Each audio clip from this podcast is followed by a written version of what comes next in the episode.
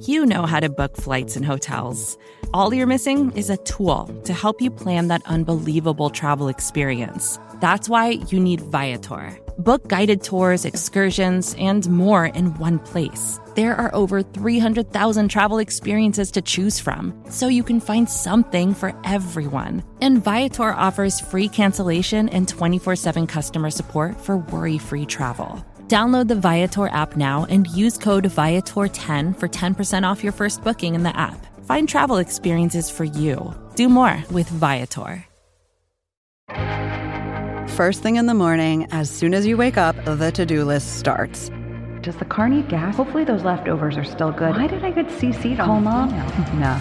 You can't escape the to-do list, but you can make the most of your me time with a relaxing shower using Method Hair Care products. Try Pure Peace Volumizing, Simply Nourish Moisturizing, or Daily Zen Shampoo and Conditioner for daily use. All formulated with long-lasting fragrances and are safe for color-treated hair. Reconnect with the best version of yourself. Visit method products dot com to unleash your inner shower. Can we look at that video? Like Tactics? Yeah. yeah. This is Lisa Silberstein, an experience developer at the Oakland Museum of California, just down the street from me. She's showing me around their current exhibition called Queer California: Untold Stories. This is a really important film by Barbara Hammer. It's her and her friends frolicking nude in nature. That's the first part of the video. And the second part is her and her lover having sex. And she called it didactics because sort of like uh, didactics to like show people what it was to be a lesbian. There are more films and zines and costumes and posters on display, as well as the original pride flag designed by Gilbert Baker and a photography project chronicling queer separatist communes out in the countryside. Fantasies of utopia that are not some hubristic quest to mold the world. These dreams of utopia are from necessity, by groups of people who wanted to claim some autonomy when the world wouldn't grant it to them. There's an amazing spread in here of a self, of photographs of a self-defense class where everyone's nude. Ha. But one of my favorite things in this exhibit is a board game. It's called the Rainbow Game, spelled with a G A Y, gay, and it was originally designed in nineteen ninety-two. For this exhibit, two artists, Ginger Brooks Takahashi and Nika Ross, took this board game and blew it up and printed it on a rug so you can walk through it like you're a pawn. And it takes you on a gay journey. Well, you go out of the closet, you go by Stonewall, you get arrested, you are discharged, looks like you uh, face some harassment in the streets, there's the AIDS quilt, there looks like a pride parade, there's Fire Island, oh, and there's a disco. You follow a rainbow trail through this board. It's kind of like the game of life. As you progress, you are growing, finding more spaces in the world for yourself, learning about gay history, and aiming towards a grand end, which is... And then at the very end, you come to a gay utopia out in nature. The rainbow path leads up to a mountain, rising above a forest of trees and a pristine lake, and at the mountain's peak stands a person planting a massive rainbow flag. This is how you win this game. Is by... Is by putting your flag in nature. And it is very colonial. That, that is totally colonial. Exactly. If, if the flag weren't rainbow. Yeah, right? In the exhibit, Lisa also showed me artifacts of a Back to the Land movement by a group of men called the Gay Liberation Front. They had planned to take over a small town in California named Alpine, whose population was majority Washoe Native Americans, and they were going to rename it Stonewall Nation. They didn't ever make this gay utopia. In fact, it seems like it was a bit of a publicity stunt from the beginning. But still, it's just like, is this what it comes down to when you try to build utopia? Looking back at the utopias of this season, they have all centered around the visions of privileged, hubristic men, whose utopias were more or less ego trip experiments, wielding and weaponizing land. There must be another way of building utopia, practically and ethically. There must be. For the people who actually need utopia, as spaces of refuge, as subversive spaces. And so the question is, how do you make a radically new world without being doomed to reenact the mistakes of history over and over again? This is Nice Try, a podcast from Curbed. This first season is called Utopian. It's about the perpetual search for a perfect place, which, according to the etymological roots of the very word utopia, does not, in fact, exist. I'm your host, Avery Trufelman. Perhaps the problem is the concept of utopia itself, or perhaps the problem is the people who attempt it. Perhaps the problem is men. After all, in the grand finale of the Rainbow Game, while the massive flag was being raised over the mountain, there was a separate utopia for women, an island, where all the women were just chillin'. The Isle of Lesbos with a women's circle, and they're worshiping a statue, or, or they're just dancing around a statue, and um, someone's meditating by a pond in the forest. Even in this board game, the women on the Isle of Lesbos look like they are living in an actual serene utopia. Like they've got it figured out, and life is one long shavasana when women are finally left to their own devices. In nineteen fifteen, almost exactly four hundred years after Thomas More's original utopia, came another world that imagined what women could build when left to their own devices. It's called Herland, and its visionary was the famous feminist author Charlotte Perkins Gilman. Herland is this sort of fanciful story in which three male explorers from the United States show up uh, in Latin America. And um, there's a society of all women who've somehow learned to reproduce, or they've spontaneously become able to reproduce without men, um, and have developed this kind of perfect living system. Catherine Fusco is an associate professor of English at the University of Nevada, Reno. Basically, the plot is that these men get shown around and gradually learn more about Herland's history and structure. And what they find is that Herland is perfect. We'd better import some of these ladies and set them to parking in the United States, I suggested. Mighty nice place they've got here. This is the very impressed male narrator of Herland. We visit this utopia through him. We rested a few minutes by one of the fountains, tested the fruit that looked ripe, and went on, impressed for all our gay bravado by the sense of quiet potency which lay about us. Here was evident a people highly skilled, efficient, caring for their country as a florist cares for his costliest orchids. Under the soft, brilliant blue of that clear sky, in the pleasant shade of those endless rows of trees, we walked unharmed, the placid silence broken only by the birds. When the three men first encounter a group of Herlanders, the women are swinging effortlessly through the trees and running swiftly and silently like gazelles. They all have short hair and limber, strong bodies. Yeah, I mean, it, it is this kind of like Amazonian fantasy society. Um, the women are described as being very strong and being fast runners and archers and things like that. The narrator even describes the Herlanders as superwomen who plow fields and raise children and are quick-witted. If this isolated land full of superwomen sounds like Wonder Woman's origin story, it's because it literally is. William Moulton Marston, the creator of Wonder Woman, was directly inspired by Herland. Because Herlanders can do anything. If what you're really great at is teaching in this society, then you get to be a teacher. If what you're really great at is governing, then you get to be a governor. And keep in mind, Herland was written in nineteen fifteen. Like, Charlotte Perkins Gilman wasn't able to vote. But she's self-publishing this story to show that women possess many talents. Even, believe it or not, outside of the domestic sphere. She firmly believes that society would be much, much more peaceful and generally more utopian if women were free to leave the home and participate in economic, political, and public life. Actually, she believed that liberated women would speed up the evolution of the human race.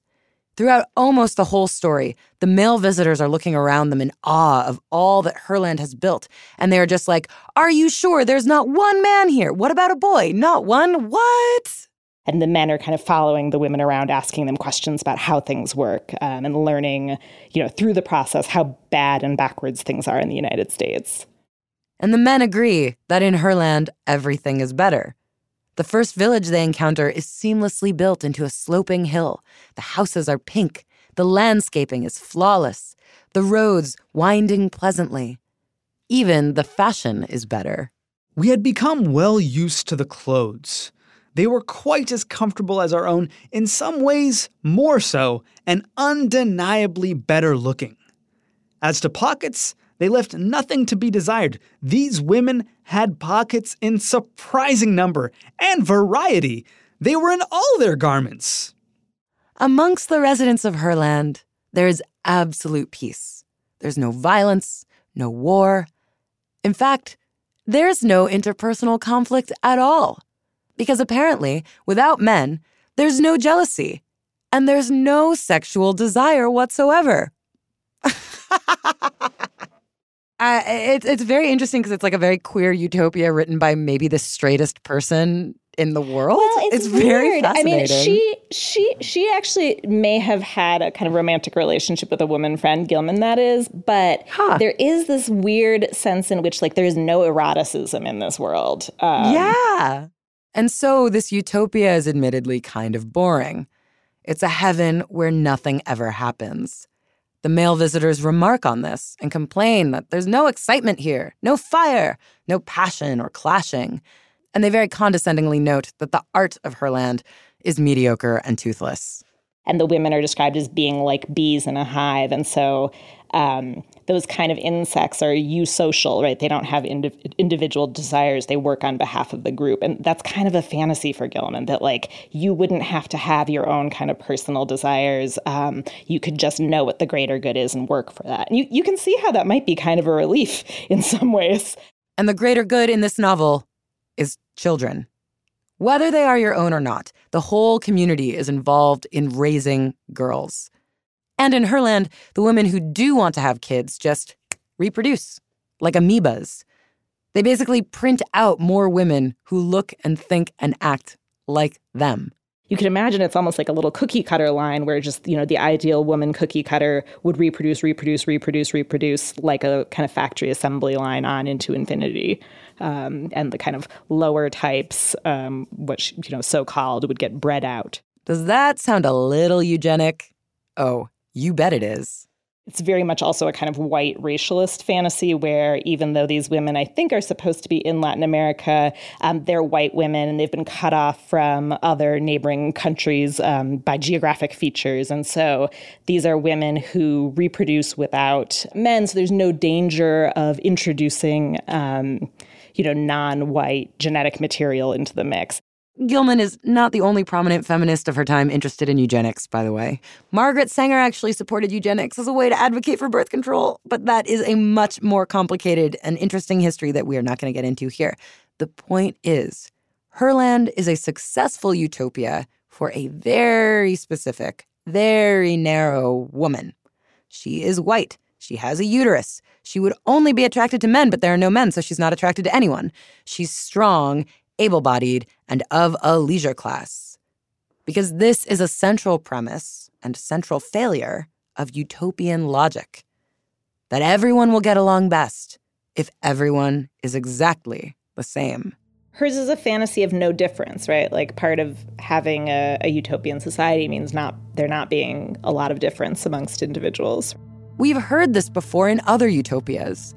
In Oneida's eugenics program, in Germania's Aryan capital, in the racial exclusion of Levittown.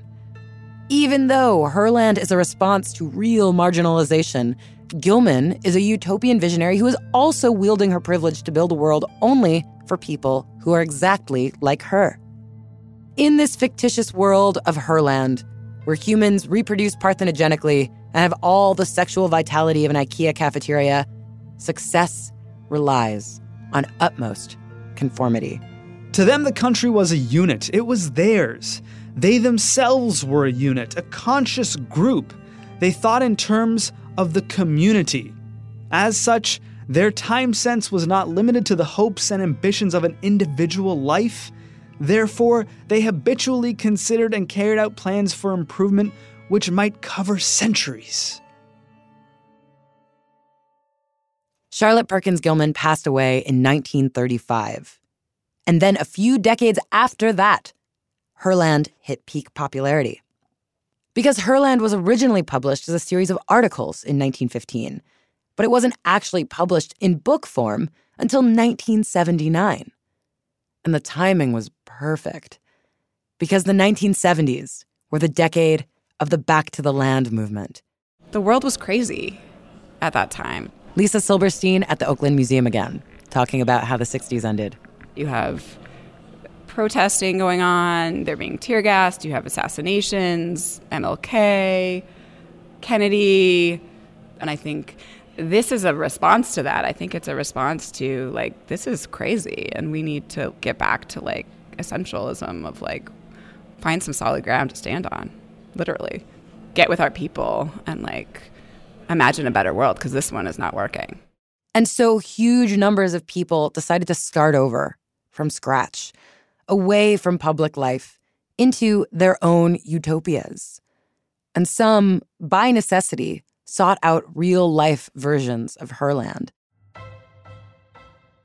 Jill Johnson, a radical cultural critic and longtime Village Voice writer, argued that for women to survive, they needed to break entirely free from male-dominated institutions, like capitalism, to be liberated. But of course, in a real-life Herland, women can't magically asexually make little mini-me's. And there is sex and passion. And there is conflict. That's after the break.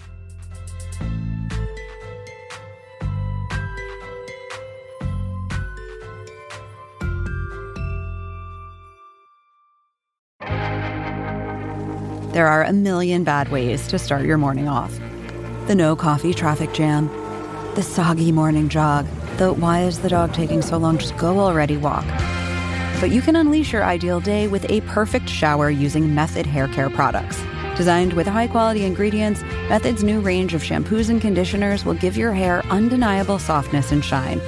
And hey, if you're a night shower kind of person, that's great too. Try Pure Peace infused with peony, rosewater, and quinoa protein. Or Simply Nourish, crafted with coconut, rice milk, and shea butter. Or Daily Zen, made with cucumber, seaweed, and green tea. Reconnect with the best version of yourself. Visit method products dot com to unleash your inner shower.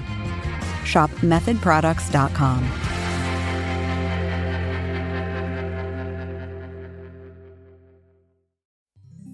Support for this show comes from Atlassian.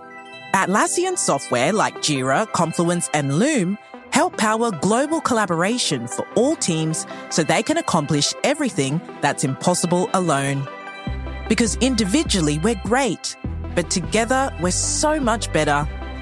That's why millions of teams around the world, including seventy-five percent of the Fortune five hundred, trust Atlassian software for everything from space exploration and green energy to delivering pizzas and podcasts. Whether you're a team of two, two hundred, or two million, or whether your team is around the corner or on another continent altogether, Atlassian software is built to help keep you all on the same page from start to finish.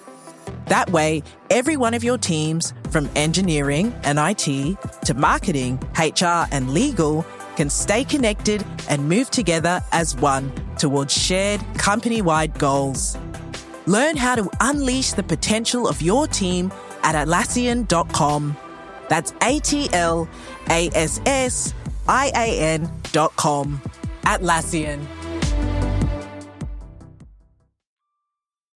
My name is Barbara Liu. It's spelled L I E U. It's in lieu of my old name, or in lieu of being straight. And it is a name that I took with my partner when we weren't allowed to get married. And so we were um, the Lius. Barbara Liu came out when she was thirty, in the late nineteen seventies. She moved to Charleston, South Carolina, where she met her partner. And being a lesbian was very different back then. Lesbians who were living in the greater community and in the world at large could lose everything. They could lose their children. They could lose their home. They could lose their job if they came out. And then Barbara heard about a place that was only for women, a lesbian community called Pagoda in Florida. Barbara and her partner decided to move there in nineteen seventy-eight and stayed there for seventeen years. It was a safe space where they could access some of the securities straight people took for granted. But it wasn't an idyllic utopia. Because if you're not following the whims of one charismatic leader, or if you don't live in a fictional land where everyone simply wants exactly all the same things, you have to engage with politics. Pagoda wanted to make all of their decisions by consensus through really, really long meetings on Sunday nights. These meetings would go on for like eight hours because consensus is not easy. And um, women who had jobs and had to go to work Monday morning would say, this is not fair to us. This is not right that you go on and I have to go. I have to have supper. I have to go to bed. Some of the women worked in the community theater they all ran together.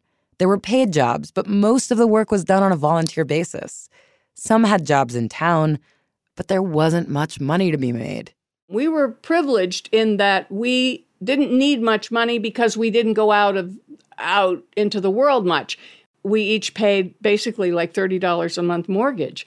And so there's ways around not having money. Now, I grant you, we were all, most of us were white middle-class women. There's no question about that. We were definitely not integrated. And um, we had some working-class women and we had some poverty-class women, but Uh, we were mostly uh, middle class. That's true. So, yeah, it was pretty homogenous. In the nineties, Barbara decided to split off with a group of friends and look for another space, just a place to settle down and grow old, where they hoped they could build a nursing home for lesbians. In nineteen ninety-seven, they bought land in the woods of rural Alabama, and they called their one hundred eight acres Alapine Village. And it's where Barbara still lives. And to this day, it is separatist. Men may visit, but they're not allowed to drive up a U-Haul and move in. And there are a bunch of other rules, too, as Barbara told producer Megan Kinane.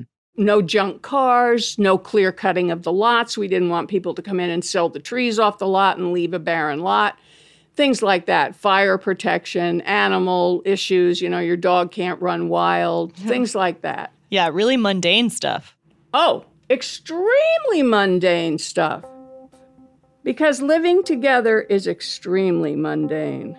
Who's going to clean the toilets this week? Who's going to wash the sheets? You enter utopia with all these grand ideas, but very quickly it can slide down Maslow's hierarchy of needs until basic problems with food or money or relationships take up everyone's attention. Utopia is more than just creating new ideas. It's surviving and sustaining day-to-day life. The population of Alapine Village is currently fourteen women. Barbara would like it to be more. She says there's a beautiful house for sale, if you know anyone. But younger lesbians aren't coming. Perhaps because Alapine is too remote. Perhaps because there aren't a lot of job prospects there. Perhaps because it's less dangerous to live publicly as a queer person now. And perhaps because the nature of queerness itself has changed. Because Alapine's definition of lesbianism is somewhat narrow and traditional and does not include, say, trans women or women who identify as bi or pansexual or don't want to label themselves at all. We are certainly not something that young lesbians desire. And whether young lesbians even identify as lesbians is a whole nother question. And blessed be. I mean, I'm I'm so happy for the world to be different. Um, but it does not help us in terms of the survival of the community. Barbara is seventy-four years old. She's tired and a little heartbroken. When her best friend suffered from a stroke, Alapine wasn't equipped to take care of her. She had to go back to her family to die in peace. It's painful. But Alapine does provide an amazing service to the women who live there, and Barbara has lived there for years. Alapine Village is in no way a failure. It just contains some within it. Like that nursing home Barbara wanted to build. It just didn't pan out. It's the disappointment of my life. Really? Oh, yeah. We don't have our nursing home. We have all this land, and we don't have this. We don't have the nursing home. We, I mean, every issue you can think of came up. Uh, we met for quite a few years, and we could not work it out. We couldn't agree. We couldn't even agree to keep meeting. Community is not easy. Community is not easy, but it is necessary. And it doesn't have to be in some isolated plot of land out in the country. Separatism came from me making a promise. This is Shanta Smith Cruz. She goes by Sean. A promise to myself and a promise to every man that tried to grab me on Church Avenue when I was twelve and fourteen and sixteen, that I wasn't their empress. I wasn't interested in cohabitating or coexisting with them. Sean grew up in Brooklyn. Now she lives in Connecticut with her wife and young daughter. She once thought she wanted to live in a separatist lesbian utopia, but she was disillusioned to discover how homogenous and alienating these spaces can be for women of color. I've always been a racially aware person, but I didn't expect that within lesbian communities, which I thought was a utopia, which I thought was a utopia, to have issues with race. Separatism can be a privilege. Only so many women can just pick up and leave their homes for a lesbian utopia. When we talked, Sean quoted Juana Maria Paz, author of The La Luz Journal, which is about joining a lesbian separatist movement as a woman of color. Paz wrote in nineteen eighty, "Here I am, pen in hand, lying on the mat of my loft in paradise. I feel that I do not belong here." Sean still identifies as a separatist, but instead of putting her flag on a plot of land, she organizes in New York City. She's been making community spaces since she was sixteen. Sean created Sister Outsider, an organization for and by self-supporting young women in Brooklyn. She built and maintains an affordable housing listserv for queer people of color. She was a co-producer of Rivers of Honey, a queer performance space and cabaret, and she writes oral history projects and zines and academic papers. Sean does a lot. And these spaces she's carving out aren't utopian, per se. They're not carefree. There are a lot of hard conversations happening behind closed doors. Conceptualizing a utopia is definitely not what separatist spaces are intended to function as. Um... I think that they're meant to be spaces that are tumultuous and painful, because I almost feel like there's this assumption by people on the outside of a separatist space that, like, once they're not there, everybody's, like, partying and dancing. And although partying and dancing could hopefully happen if it's a really fun space, what's also happening is the ability to deal with the shit that you can't deal with because you have to deal with everyone else's stuff on the outside. But this is what the labor looks like. This is the life of a separatist in society, where utopia, the perfect place, free from conflict, does not exist. And that's okay. The philosopher and social theorist Michel Foucault wrote that utopias are fundamentally unreal spaces. And in nineteen sixty-seven, he proposed a real-world alternative, the heterotopia. It doesn't mean a space for straight people, not at all. Hetero, as in not homogenous. These spaces, as Foucault describes them, are worlds within our world that allow differences to thrive, whether that difference is in points of view or sexualities or bodies or abilities or anything. Heterotopias are anywhere that feels separate from the outside or the real world, for better or for worse. Maybe it's summer camp. Maybe it's boarding school or a university campus. Hospitals, prisons, retirement homes, performance spaces, and cabarets and nightclubs and sailing ships. These are all places that exist in the world and yet feel elsewhere. Like the places Sean makes and visits. So I think that Foucault's heterotopias is spot on with the purpose of separatism. And, and maybe separatism isn't a utopia. Um... Because it's not intended to be perfect. It's intended to be real. Sean's separatism is about maintaining communities that are vulnerable by providing real spaces with rooms to just be fully, joyful and messy. And we haven't even talked about what Sean does for work yet. For her bread and butter, Sean is a librarian. She's the head of reference at the Graduate Center Library at C U N Y and an archivist for the Lesbian Herstory Archives, which is the largest collection of history by and for lesbian women. It's housed in a full brownstone in Brooklyn. You know, not the Huntington Library, but pretty big, especially because it is dedicated to stories that have been excluded from the narrow narrative of the history of the United States. The American story is a failed history, and it's because the, you know, the, the, the colonizers that came to this country didn't anticipate for me to be sitting in this house, um, this body, my life, right, to be the life that they were uh, fighting for when they crossed the waters, right? Um, and so they failed. And so my prosperity is their failure. So in some ways, um, what the archive is does for me is it helps to balance the history that we have been trained to understand. It provides matter for historians to pull from. And so gathering community means building heterotopias for the present while studying the past. In Sean's case, this involves collecting the stories of queer women of color throughout history, as well as listening closely to her own maternal ancestors. And gathering community also involves imagining a way for a future. Because I warned you, Sean does a lot. I also write fiction, and I have an M F A, so I, um, when there's spare time, I'm uh, writing short stories. Not necessarily sci-fi, but just stories with protagonists that are like Sean. I think when you put a Black woman at the center of a story, it's already an alternate reality. And then that will create a world in and of itself. Yeah, I would say mine utopia is fiction.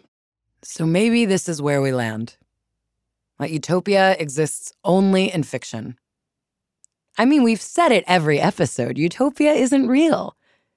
Fiction is where the word utopia comes from. Maybe it is also the place we can revise it.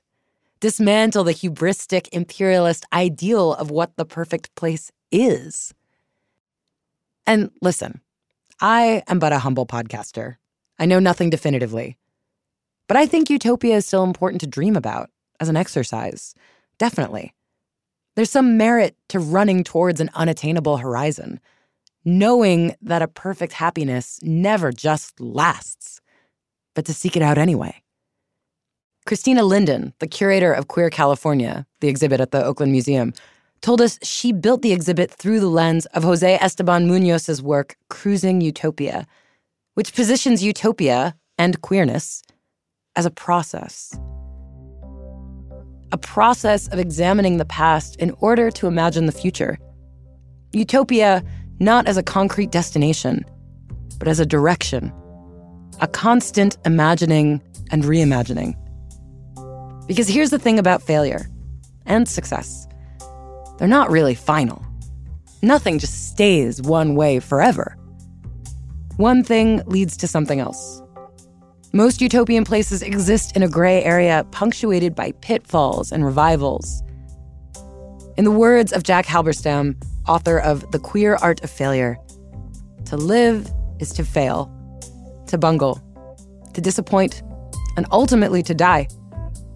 Rather than searching for ways around death and disappointment, the queer art of failure involves the acceptance of the finite. Rather than resisting endings and limits, let us instead revel in and cleave to all of our inevitable, fantastic failures.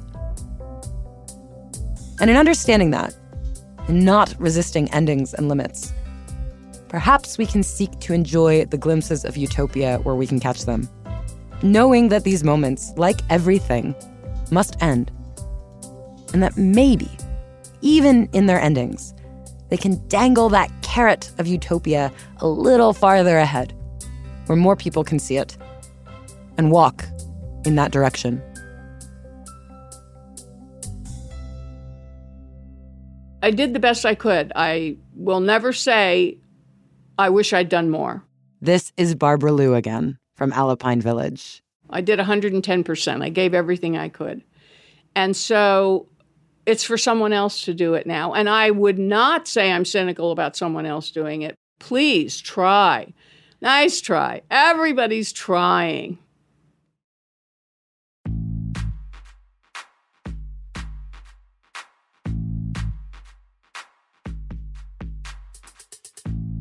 Thanks to the Oakland Museum of California and to Christina Linden, curator of Queer California, and Nika Ross, one of the artists who adapted the Rainbow Game for the exhibit, for taking the time to speak with us about the amazing piece. And shout out to Davy Davis, who first told me about heterotopias. And thanks to Sean Ramaswamy for playing the narrator in Herland.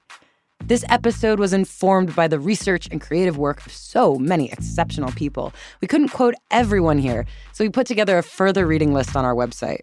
Please check it out. Visit curbed.com slash nice dash try or find the link in our show notes. Thanks so much for coming along on this little journey with me. Honestly, we could go on and on and on about this forever. There's so much to say about utopias and the worlds people try to build for themselves. So if you live in New York City, this conversation actually doesn't have to be over.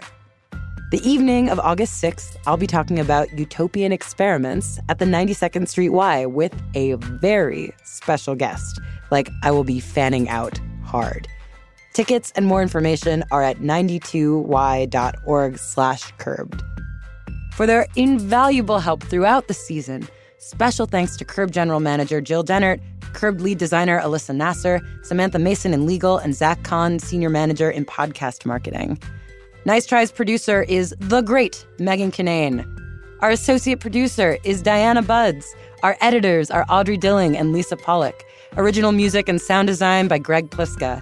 Gautam Shrikishan is our engineer. Our showrunner is Art Chung. Our executive producers are Nishat Kurwa and Kelsey Keith. Nice Try Utopian is a production of Curbed and the Vox Media Podcast Network. I'm Avery Trufelman, and utopias do not exist.